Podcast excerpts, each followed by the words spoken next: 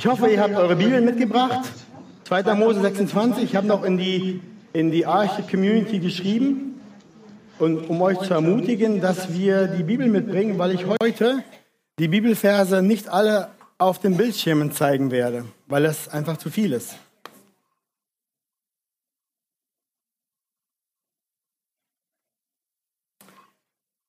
Ich freue mich, dass wir jetzt die Zeit haben, zusammen das Wort Gottes zu schauen. Ich freue mich über einen jeden, der da ist. Es ist ein heiliger Moment, wenn wir das Wort Gottes lesen, darüber nachsinnen und der Herr spricht da zu uns. Zur Einleitung für uns Mitte Juni hatten wir die letzte Predigt aus, zweitem, aus dem zweiten Buch Mose. Und da ging es um die Bundeslade, um die Schaubrottische und um den goldenen Leuchter. Und wir hatten gesehen, dass Gott da gleich mit den wichtigsten Gegenständen der Stiftshütte beginnt und die Art und Weise, wie die Lade, der Tisch und äh, der Leuchter gemacht sind von Gott, ist ein Bild, zeigt auf Christus, seinen Sohn, den Messias. Heute fahren wir auf gleiche Weise fort in den nächsten zwei Kapiteln, 26 und 27. Der Text umfasst viele Verse, deswegen machen wir es nicht wie gewohnt, dass wir lesen und aufstehen dazu, sondern wir gehen Stück zu Stück da durch. Deswegen ist es gut, dass ihr auch mitschlagt und schaut, dass ich euch nicht was vom Bär erzähle, sondern dass das wirklich aus dem Wort Gottes kommt. Der Titel der Predigt für heute ist Die Stiftshütte predigt Christus. Und ich bete noch zum Anfang und dann fangen wir an. Himmlischer Vater, wir danken dir, dass wir jetzt die Zeit haben, dein Wort zu lesen aus dem Alten Testament und auch über dein Design nachzusinnen, das du deinem Volk vor Zeiten gegeben hast ein Fingerzeig und ein Bild, ein Hinweis auf größere Dinge, auf deinen Sohn. Sprich zu uns heute, offenbare uns, wer du bist, dein Wesen, dein Heil.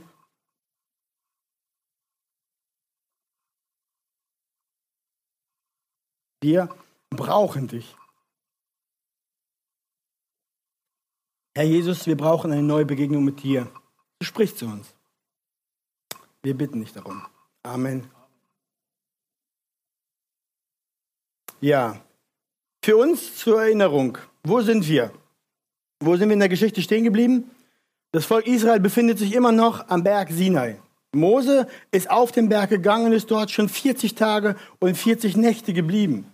Gott gab ihm in dieser Zeit die zehn Gebote, gab ihm Anweisungen zur Bau der Stiftshütte, aller Gerätschaften, priesterliche Bekleidung, all die Opfervorschriften Vorschriften werden noch kommen. Am Ende wird Mose mit den Tafeln beschrieben, mit Gottes Finger vom Berg wieder herabkommen. Und heute Morgen wollen wir nun aus den Kapiteln 26 und 27 lesen, wo es weiter und final um den Aufbau der Stiftshütte geht. Und auch um den Vorhof, der um die Stiftshütte ist und die Beschaffenheit des Brandopferaltars. Deswegen lasst uns gleich mit dem ersten Punkt starten. Stiftshütte, Vorhof und Brandopferaltar. Ich habe euch heute eine Illustration mitgebracht. Ich weiß nicht, wenn ihr seid so wie ich, ich muss das Ding sehen. Dann kann ich es mir gut vorstellen. Deswegen habe ich euch ein Bild mitgebracht. Das lasse ich stehen, solange wir dann Stück für Stück durch den Text gehen. Das ist ein Bild aus meiner ESV Study Bible. Deswegen seht ihr noch den Bibeltext hinten durchschimmern. Schimmern. Schimmeln. Also in Kapitel 26 beschreibt, gibt Gott Mose die Anweisung dazu, wie diese Stiftshütte aufgebaut werden soll, wie die Wohnung Gottes, also die Wohnung Gottes inmitten seines Volkes sein soll. Dieses Zelt war 13,5 Meter lang, war 4,5 Meter breit und war 4,5 Meter hoch. Könnt ihr euch vorstellen. Es sollte von Osten nach Westen ausgerichtet sein. Im Osten war der Eingang, im, Westen war die Rückwand. Es bestand aus einem hölzernen Traggerüst, das mit Zeltbahnen mit zehn inneren Zeltbahnen bedeckt war. Davon lesen wir in den Versen 1 bis 6. Diese erste innere Abdeckung war aus blauem und rotem Purpur und Karmesin gewoben. Die zehn Bahnen, jeweils 12,60 Meter lang und 1,80 Meter breit, wurden quer über die Stiftshütte gelegt und mit goldenen Klammern zu einem großen, 18 Meter langen Tuch zusammengefügt. Dieses Tuch bedeckte die Seitenwände und die Rückwand des Traggerüstes, der, Stifts, der Stiftshütte. In diesen Stoff waren Cherubime eingewoben, sodass er herrlich und wunderschön war. Von innen konnte man das sehen. Dann, wenn wir in unseren Text weiterschauen, ab Vers 7 bis 14, da werden die weiteren Bahnen beschrieben, die über der ersten liegen. Die nächsten zwei Schichten bestanden aus Ziegenhaar, aus einem Stoff gewoben aus Ziegenhaaren. Und dann kamen zwei, und, und diese, diese Ziegenhaarstoff war an den Seiten 90 Zentimeter länger als die innere Bahn, sodass diese bedeckt war, damit sie vor Regen und Dreck geschützt ist. Und darüber kamen dann noch zwei weitere Bahnen aus Widderfellen, rot gefärbt, die dritte Bahn, und die vierte Bahn dann aus Seekuhfellen, also ein Leder. Das Fell und Leder hielt den Regen und den Staub der Wüste aus dem Inneren der, dieser Stiftshütte ab. Dann sehen wir weiter. Wenn ihr im Text mitschaut, Kapitel 26, ab Vers 15 bis 30 dann, wird, ähm, werden die, wird das Trage, Traggerüst, genau, wird das Traggerüst nochmal erklärt für uns. Das Gerüst bestand aus Brettern, aus Akazienholzbrettern und aus Riegeln. Diese waren vergoldet. Alles im Inneren der Stiftshütte war vergoldet. Diese 20 Bretter formten die eine Seite, das könnt ihr hier ganz gut sehen, und 20 Bretter die andere Seite und die Rückwand bestand aus sechs Brettern. Diese Bretter waren viereinhalb Meter hoch und waren 70 Zentimeter breit. Und zur Stabilisierung, um das Ganze zusammenzuschließen, wurde das dann mit fünf Riegeln pro Wand zusammengesteckt. Es war, das Gerüst war leicht, also relativ leicht. Es war leicht auf- und abbaubar, es war recht gut transportabel und es war aber sehr steif und stabil. Das bildete den Kern der Wohnung Gottes. Dann schauen wir weiter. Ab Vers 31 bis 37 beschreibt Gott dann die Vorhänge der Stiftshütte. Das Zelt hatte zwei Bereiche, wie ihr wisst. Das Heilige und dann das Allerheiligste. Diese zwei Bereiche waren durch einen Vorhang getrennt voneinander. Das Allerheiligste war ein Raum, viereinhalb Meter breit, viereinhalb Meter lang und viereinhalb Meter hoch. War da herrlich geschmückt. Und in diesem Allerheiligsten befand sich nur die Bundeslade, bedeckt mit dem Sühnedeckel und mit den Cherubim obendrauf. Vor dem Allerheiligsten streckte, erstreckte sich dann das Heiligste. Es war neun Meter langer Raum, viereinhalb Meter breit, viereinhalb Meter hoch. Darin stand dann auf der Sü in der Mitte vor dem Vorhang der Räucheraltar. Das könnt ihr hier so sehen, vor dem blauen Vorhang. Im Süden der siebenarmige Leuchter und dann im Norden der Schaubrottisch.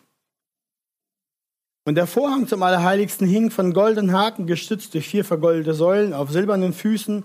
Dieser Vorhang reichte bis zum Boden herab, war aus kostbarem Leinen, reich verziert mit violettem, purpurfarbenem, karmesinroten Garn.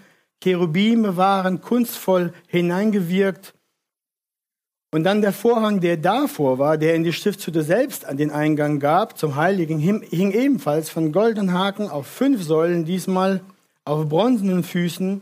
Und der Vorhang bedeckte auch komplett, verschloss bis zum Boden, hang herab, war ebenso aus weißem Leinen prächtig bestickt mit violettem, purpurfarbenem und karmesinrotem Garn. Das ist Kapitel 26. Dann schauen wir weiter, Kapitel 27. Die Verse 1 bis 8 beschreiben nun den Brandopferaltar. Ein großer Altar, der vorne im Vorhof stand. Ich habe euch dazu natürlich auch eine Illustration mitgebracht. So ungefähr könnte er ausgesehen haben. Dieser, dieser Altar war groß. Der war 2,25 Meter mal 2,25 Meter, 1,35 Meter hoch, war aus Brettern gemacht, war hohl, war völlig mit Bronze umschlagen, hatte ein Gitter, das innen drin lag, 80 Zentimeter versenkt, tiefer als die Oberseite des Altars. Ringe hatte er, durch welche Stangen geschoben worden, wie man es hier sehen kann, dass dieser Altar auch tragbar war. Dazu gehörten noch Töpfe, Schaufeln, Gabeln, Pfannen, ebenfalls aus Bronze gefertigt für diesen Dienst. Dann, wenn wir weiterschauen, ab Vers 9, sehen wir die Beschreibung des Vorhofs. Der Vorhof ist der gesamte Raum, der umzäunte Raum vor und um die, um die Stiftshütte. Und er hatte einen Eingang zum Hof in die Stiftshütte. Ich habe euch dazu auch ein Bild mitgebracht. Und dann könnt ihr jetzt ungefähr sehen, wie das angeordnet war. Ihr seht den Vorhof und das Ganze ist ausgerichtet Ost nach West. Im hinteren Teil die Stiftshütte, im vorderen Teil im Osten ist der Eingang. Und wenn man ein wenig mehr dann über den Vorhof nachguckt, nachdenkt, dann sieht man, dass die Länge war 45 Meter und die Breite 23 Meter. Der Zaun stand auf der langen Seite auf 20 Säulen, auf der kurzen Seite, also hinten auf 10 Säulen der Westseite. Die Säulen waren in den Boden verspannt, so wie ihr das vielleicht kennt, wenn ihr zelten geht, für Stabilität. Und zwischen die Säulen wurden leinene Tücher eingespannt. Weiße leinene Tücher rundum. Die Füße der Säulen standen auf, bronzenen, auf Bronze, die Haken waren aus Silber und an der Ostseite, das ist die Eingangsseite, befand sich in der Mitte ein neun Meter breiter Eingang, unterbrochen mit ein paar Säulen und dann jeweils rechts und links 6,75 Meter Zaun, um genau zu sein. Der Vorhang, durch den man dann in diesen Vorhof kam, war ähnlich wie die anderen zwei Vorhänge auch aus weißem Leinen gemacht, schön bestickt mit rotem Fäden, Karmesin und verschiedenen anderen Farben waren die gleichen Materialien wie bei den anderen Vorhängen auch und es war wahrscheinlich ein sehr schöner, farbenfroher Vorhang. Alles andere war weiß, nur der Eingang war farbenfroh, war herrlich gemacht. So, ich denke, ihr habt mittlerweile ein gutes Bild bekommen von der Stiftshütte, wie sie ist, mit dem Brandopferaltar. Wir haben noch nicht drüber gesprochen, über das, das Waschbecken, das Eherne, das kommt später. Wir haben auch noch nicht über den Räucheraltar gesprochen, das kommt auch noch später. Aber die wichtigsten Gegenstände und das Zelt selbst haben wir besprochen, haben wir drüber gelesen und ihr habt jetzt so ein Bild davon, wie das ausgesehen hat. Was machen wir denn nun mit dieser Beschreibung? Was machen wir mit dieser Konstruktionsanweisung der Stiftshütte und des Vorhofs? Ich meine, für das Volk Israel waren diese Anweisungen sehr, sehr wichtig. Sie mussten diese Beschreibungen ganz genau einhalten. Sie hielten sich daran, weil das war Gottes Standard. Das war sein Bild, sein Auftrag von der Wohnung, in die seine Gegenwart kommen würde. Es war sein Plan für die Zeit. Es war seine Absicht, die, da, die dahinter stand.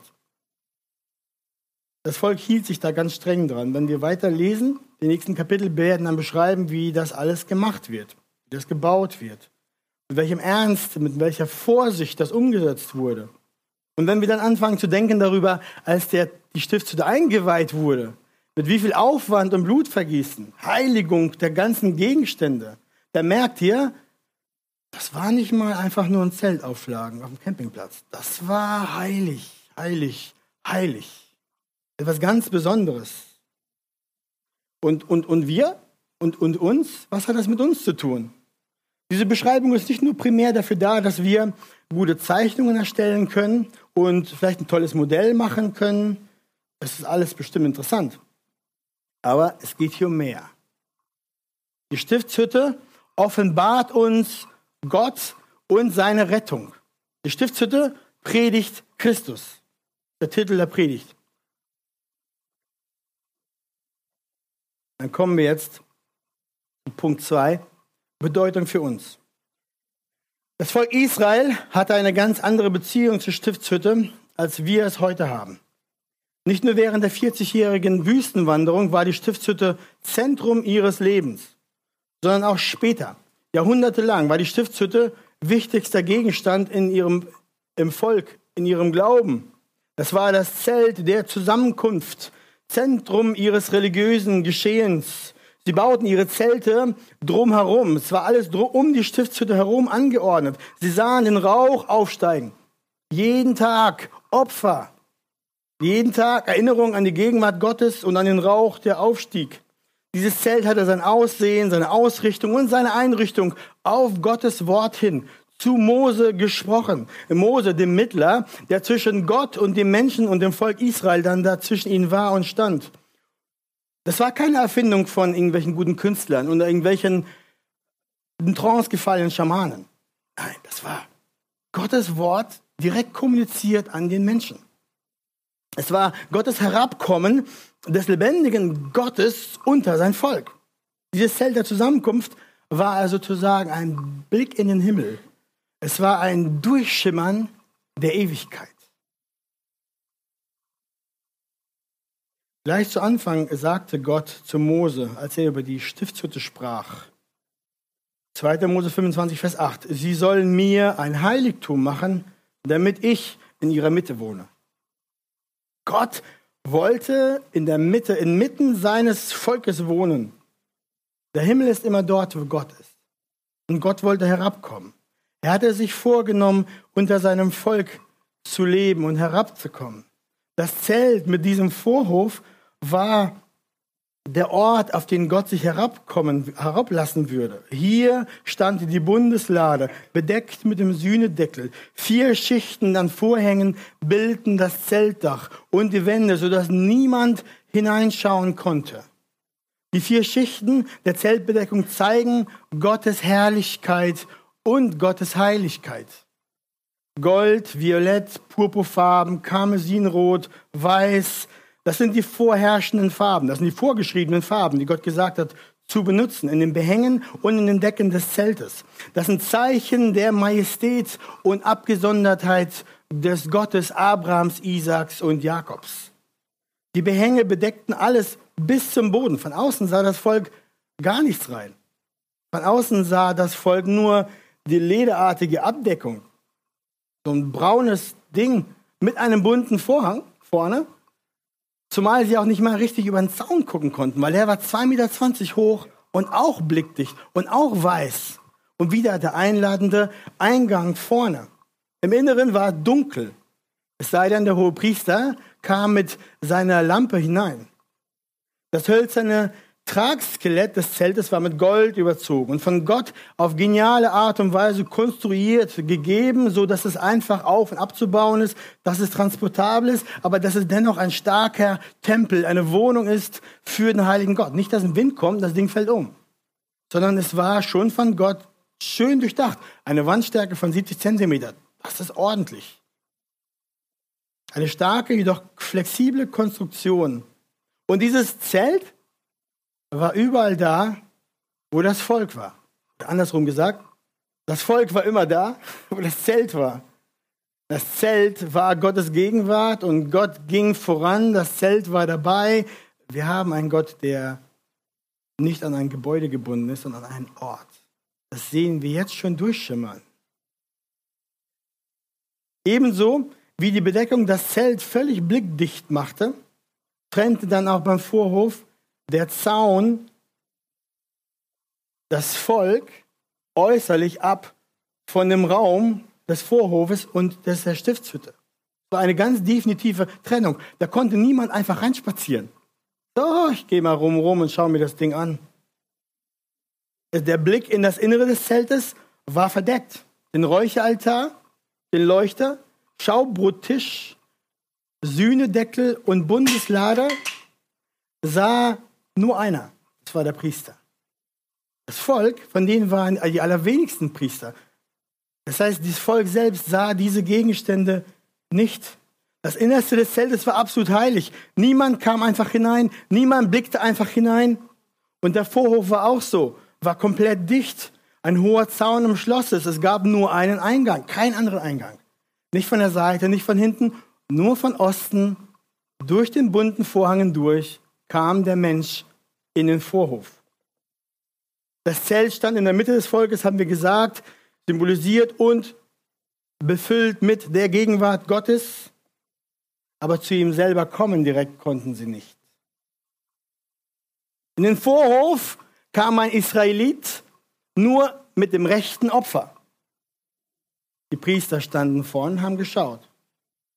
Ist dieses Lamm wohlgefällig oder ist es makellos? Wenn es nicht ist, dann darf es wieder gehen. Das heißt, es war nicht einfach, da hineinzukommen. In das Zelt selbst kam auch niemand außer dem hohen Priester. Und wenn jemand es wagte zu nahen und irgendwie durchlaufen wollte, bis, dann drohte ihm der Tod. Ein paar Kapitel später werden wir lesen. Aarons Söhne bringen Feuer, das nicht geheiligt ist. Gott schlägt sie sofort, sie sind tot. Das heißt, Gott hat nicht gespaßt. Er hat sein Zelt selbst bewacht. Er war darin, nicht irgendjemand. Es war seine Wohnung, Ort seiner Gegenwart. Ihr merkt, eine direkte Gemeinschaft mit diesem Gott für das Volk Israel war unmöglich. Also was offenbart Gott uns nun über sich selbst und sein Heil im Layout der Stiftshütte? Zuerst über sich selbst. Dass er heilig ist. Das zeigt uns der Aufbau der Stiftshütte deutlich. Mitten unter seinem Volk, jedoch abgesondert. Verborgen, bilddicht, nahbar nur für den Hohepriester. Einmal im Jahr. Mit dem rechten Opfer und der rechten Heiligung. Das, die Stiftshütte zeigt auch, dass er herrlich ist. Das zeigt uns die Schönheit, die Auswahl der Materialien. Gold, die teuersten Farben, reinste Leinen. Aber die Stiftshütte zeigt auch, dass er sein Volk liebt, weil er seinem Volk nahe sein will und inmitten seinem Volk sein will. Er hatte einen Plan und er hatte einen Weg. Er hatte alles gemacht, damit das so ist. Das Volk auf sich selbst gestellt, hätte niemals einen Weg finden können, dass seine Gegenwart kommen könnte. Kein behauener Tempel, kein Zeus-Altar ähnliches Gedöns. Gott braucht das nicht, sondern er macht den Weg und er sagt, wie es geht, damit dieses möglich wird. Das andere, was wir lernen über sich selbst, was, was über sich selbst, über Gott die Stiftung uns zeigt, ist, dass der Mensch sündig ist. Das zeigt der Brandopferaltar, das Waschbecken danach, die vielen Vorschriften der Reinigung, wiederkehrende Opfergabe und final, dass der Mensch Vergebung braucht. Er braucht Vergebung von seinen Sünden. Und Vergebung der Sünden kriegt er nur durch ein Blutopfer. Darum kann der Mensch nicht zu Gott kommen, in seine Gegenwart kommen, ohne Blut auf den Händen zu haben, ohne ein Blutopfer zu haben. Und dann über sein Heil, was lernen wir über sein Heil? Der Eingang in den Vorhof war nur ein einziger. Von Osten kam man hinein. Es gab den Vorhof und die Stiftshütte, nur einen Eingang, jeweils von Osten. Gab keine anderen unter dem, Zelt, unter, dem, unter dem Zaun durch oder von hinten oder gar nicht. Nein, das zeigt ganz klar und deutlich auf seinen Sohn Jesus Christus hin. Jesus sagt selbst von sich, Johannes 10, Vers 9, ich bin die Tür. Wenn jemand durch mich hineingeht, wird er gerettet werden und wird ein- und Ausgang gehen und Weide finden. Die Schrift lehrt uns auch deutlich, dass es keinen anderen Zugang zu Gott gibt als durch Jesus Christus. Petrus sagt, Apostelgeschichte 4,12, und es ist in keinem anderen das Heil. Denn es ist kein anderer Name unter dem Himmel den Menschen gegeben, in dem wir gerettet werden sollen. Und dann, wenn der Gläubige durch den Eingang in den Vorhof kam und später genauso auch dann in den Tempel, wenn der, das war der Ort, ihr Lieben, das war der Ort, nach dem sich die Israeliten sehnten. Die gläubigen Israeliten, die träumten, die sangen und sprachen vom Vorhof des Tempels. Das war der Ort, an dem sie sein wollten. Schaut mal, der Psalmist, die Psalmisten der Söhne Choras im Psalm 84, was sie schreiben, das ist nur ein Beispiel von vielen. Meine Seele verlangte und sehnte sich nach den Vorhöfen des Herrn.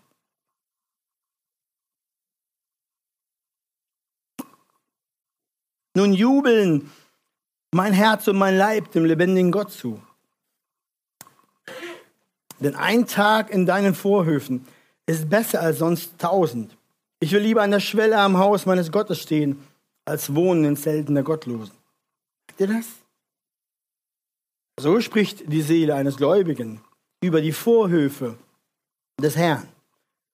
Für uns, ihr Lieben, die wir durch Jesus hineingekommen sind in die Gegenwart Gottes, ist der Vorhof, die Stiftshütte im übertragenen Sinne, ein Ort der Anbetung und der Gemeinschaft mit Gott und miteinander.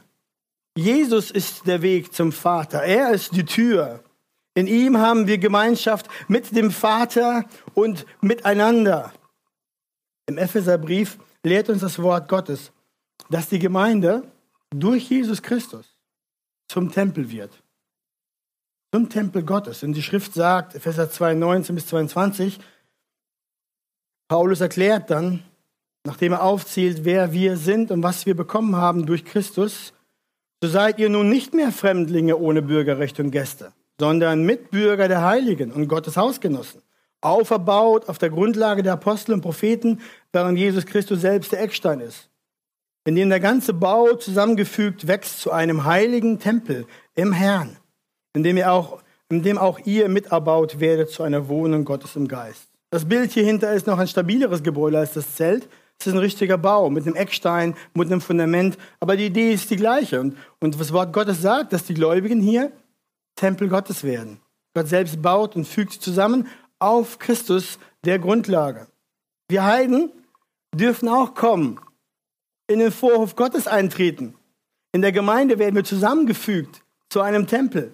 Durch Jesus Christus ist das möglich. Durch Jesus die Tür ist das entstanden. Dann sehen wir weiter. Das Erste, was ein gläubiger Jüde, jüdischer Mensch sehen würde, wenn er durch den Eingang geht, durch den Tempel, öffnet den Tempel, was sieht er zuerst? Den Brandopferaltar. Direkt groß vor dir. Warum stand der zuerst da? Warum nicht ein bisschen woanders? Also Gottes Absicht war, das Ding direkt vor die Augen hinzustellen.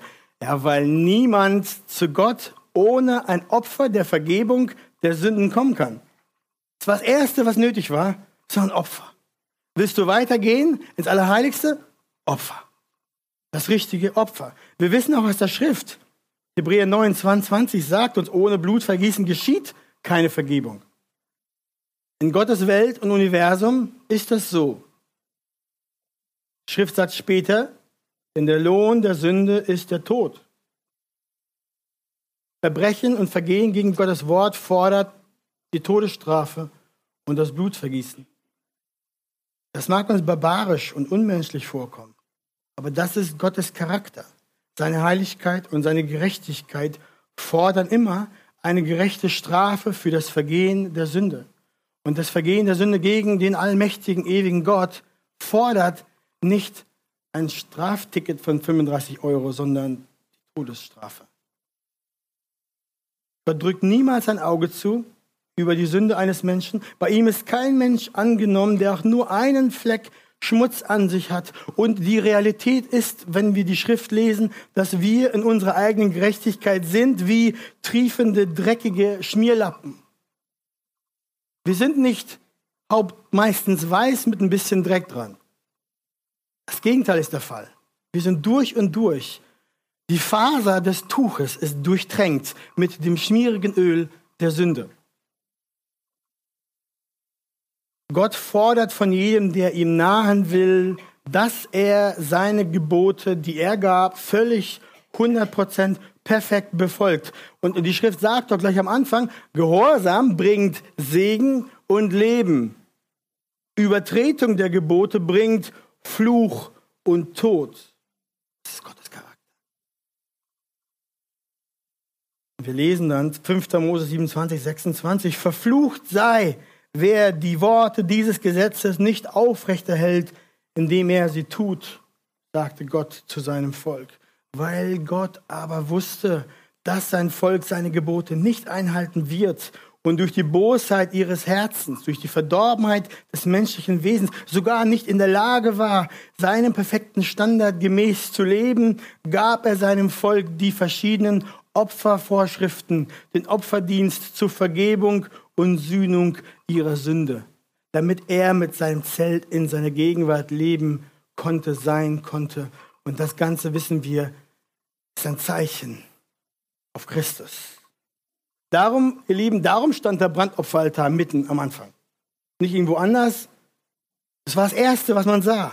Tod, ein Ort des Todes und des Blutvergießens. Ein Bibelausleger Wiersbe sagt zu diesem Text, der Weg in die Gegenwart Gottes begann am Brandopferaltar, Brandopferaltar, wo unschuldige Opfer für schuldige Sünder starben. Unschuldige Opfer starben für sündige, für schuldige Sünder. Wenn wir die Bibel weiterlesen, dann merken wir, die Opfer und die Stiftshütte sind nur ein Schatten auf die größere Realität. Hebräer 8, 55. Das finale Opfer für die Sünden eines jeden Menschen ist kein Bock, und ist kein Stier, sondern ist das Lamm Gottes. So wie Johannes der Täufer sagte, Johannes 1, Vers 29. Er sagt, siehe, das Lamm Gottes, das die Sünden der Welt hinwegnimmt. So nannte er Jesus. Und der Schreiber des Hebräerbriefes erläutert uns dann später auch über Jesus, Hebräer 9, Vers 11 bis 12.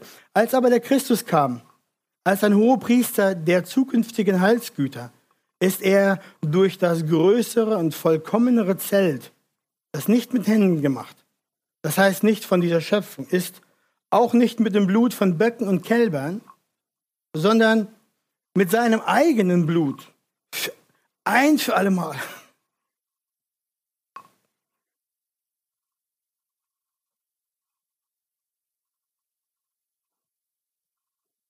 Schaut mal.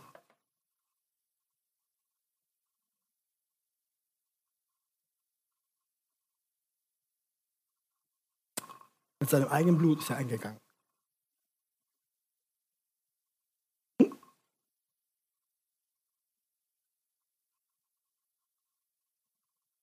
Und dadurch hat er eine ewige Erlösung. Schauen weiter. Hebräer 9, 24 schreibt der, der Schreiber dort dann nicht in ein mit Hände gemachtes Heiligtum, in eine Nachbildung des Wahrhaftigen ist der Christus eingegangen, sondern in den Himmel selbst, um jetzt für uns vor dem Angesicht Gottes zu erscheinen. Ihr Lieben, ihr merkt, die, Stiftshütte war nur ein Bild, der Opferdienst war nur ein Bild auf etwas viel Größeres, auf die größere Realität der Arbeit Christi im Himmel. Als er am Kreuz starb, hat er sich geopfert und kam mit seinem eigenen Blut vor Gott den Vater in den himmlischen Tempel, in die himmlische Stiftshütte und hat das Nötige gebracht. Er selber hat das gebracht.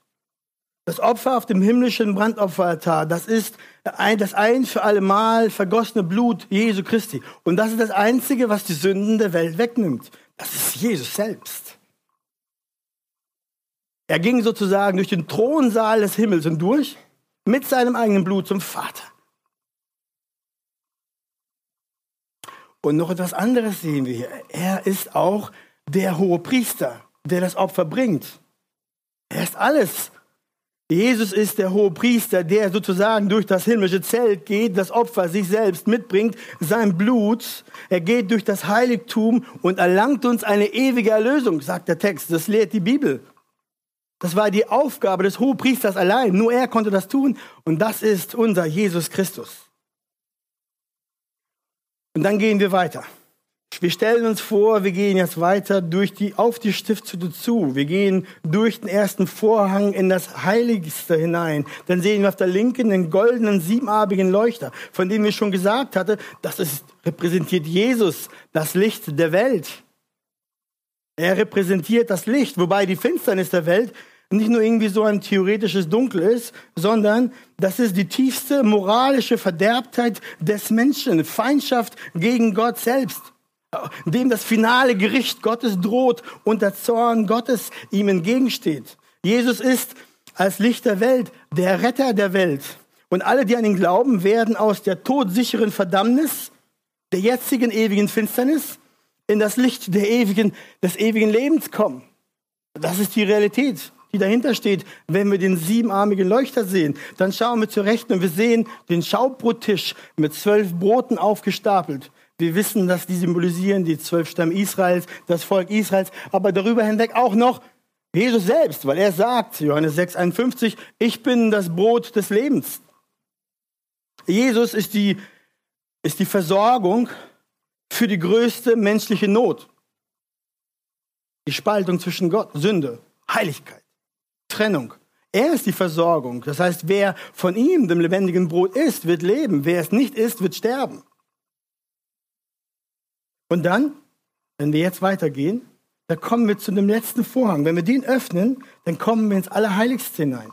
Bestickt mit Cherubimen, prachtvoll geschmückt, Erinnerung an die Heiligkeit Gottes, aber Erinnerung auch an den Leib Christi. Warum sage ich das? Ihr erinnert euch, Matthäus 27, die Verse 51 bis 52. Als Jesus starb, als er auf Golgatha starb, dann lesen wir, und siehe, der Vorhang im Tempel riss von oben bis unten in zwei und die Erde erbebte und die Felsen spalteten sich und die Gräber öffneten sich und vier Leiber der entschlafenen Heiligen wurden auferweckt. Großes geschah. Dieser Leib wurde am Kreuz gebrochen. Er gab sich hin, damit durch sein Opfer der Zugang zum Vater frei wird. Und dann riss dieser zehn Zentimeter dicke Vorhang, der war, das war kein Bettlaken. Das Ding war schwer, tonnenschwer. Und das, dieser Vorhang riss von oben nach unten durch. Kein Mensch hätte diesen Vorhang zerreißen können. Das ist ein Bild davon. Kein Mensch könnte den Zugang zu Gott aufreißen und öffnen können. Das war nur Gott selbst möglich. Die Menschheit blieb getrennt von Gottes Gegenwart, von, seiner, von seinem Allerheiligsten, von seinem Angesicht. Aber Gott selbst kam und zerriss in seinem Sohn, Jesus Christus.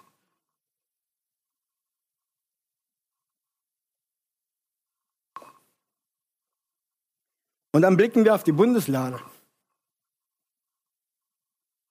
Hm. Wir hatten gehört, die Bundeslade enthält das Wort Gottes, abgedeckt mit einem Sühnedeckel. Auf den Sühnedeckel wurde das Blut des Opferlammes gespritzt. Und das ist Zeichen auf den Messias, auch Zeichen auf den Messias. Paulus schreibt in Römer 3, 25, ihn hat Gott zum Sühnopfer bestimmt, das wirksam wird durch den Glauben an sein Blut, um seine Gerechtigkeit zu erweisen. Ihr Lieben, das Wort für Sühneopfer, das Paulus hier benutzt, ist das gleiche. An anderer Stelle in Griechisch heißt das Hilasterion, das bedeutet, ist das gleiche Wort, das im Alten Testament für Sühnedeckel benutzt wird. Eigentlich sagt Paulus hier, ihn hat Gott zum Sühnedeckel bestimmt. Und dann wusste jeder jüdische, hebräische Mensch, was das bedeutet.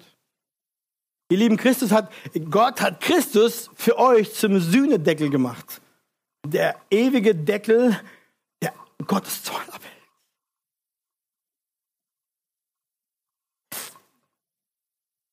Und zum Schluss, am Anfang des Johannesevangeliums fängt Johannes so an und sagt, und das Wort wurde Fleisch und wohnte unter uns und hier wieder. Das Wort wohnte unter uns im Griechischen heißt eigentlich zeltete, tabernacled, auf Englisch zeltete, und das Wort wurde Fleisch, Christus. Er zeltete unter uns. Eine Anspielung auf die Stiftshütte. Er ist die Erfüllung der Stiftshütte. Jesus Christus ist das wahre Zelt Gottes. Er ist die finale Stiftshütte, der finale Tempel. In Christus ist das Zelt der Zusammenkunft. Es gibt keinen anderen Ort mehr, in dem wir Gemeinschaft mit Gott haben können. Wir brauchen kein physisches Zelt, kein Gebäude, keine Steine, keine Mauern. Wir brauchen keinen Altar mehr. Er ist immer mit uns. Er geht immer dahin, wo sein Volk ist, oder sein Volk ist immer da, wo er ist. An jedem Ort, zu jeder Zeit kann ein Christ, der Jesu Eigentum ist, der von ihm gerettet ist, Gemeinschaft mit ihm haben. Nichts und niemand kann das unterbinden. Keine Fesseln, keine Kerkerwände, keine Bearbeitung, nicht Tod, nicht Folter, nichts kann das trennen und kann uns aus der Gegenwart Gottes reißen aus der nahesten Gemeinschaft mit Gott dem Vater.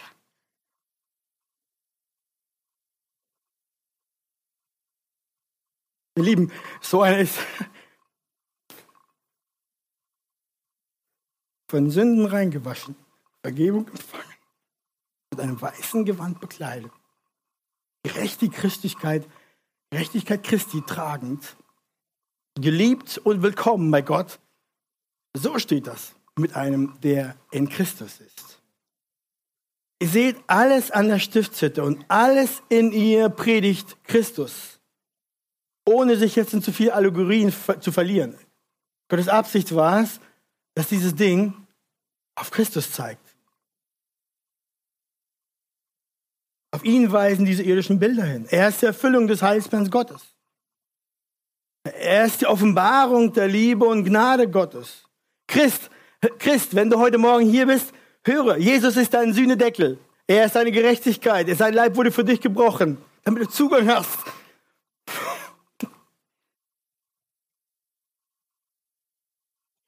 Er dein Brot des Lebens, damit du ewig lebst. Er ist das Licht, damit du nimmer in Finsternis bist. Er ist dein Opfer, das für Gott ewig zählt. Er ist die Tür zum Vater.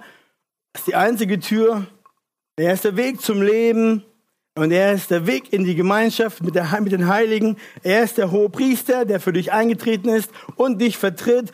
Christus ist alles. Dieser Jesus muss dein Ein und alles. Nicht nur ein Beiwerk, nicht nur ein Nachgedanke, nicht nur nice to have. Das ist essentiell.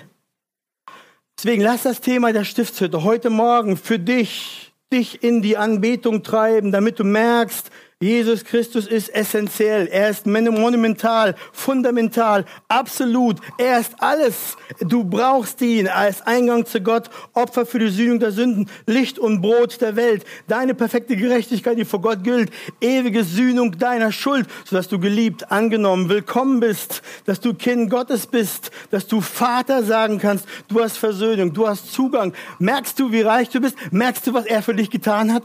Was er für dich erwirkt hat? Deine Gebete, dein Leben. In Christus sind sie angenommen. Sie sind gut. Der Vater freut sich. Darum, Christ, berge dich erneut ganz und gar in ihm.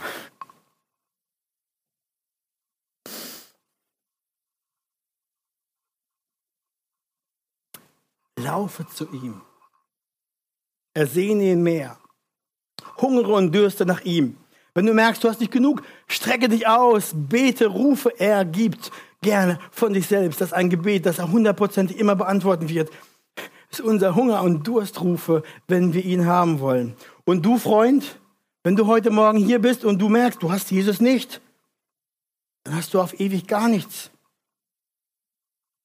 Leben und Zugang gibt es nur durch ihn. Er allein ist der Weg zum Vater. Es gibt keinen anderen Weg. Deswegen komme heute Morgen. Beuge deine Knie, suche das Gespräch, gib dein Leben Jesus. Amen.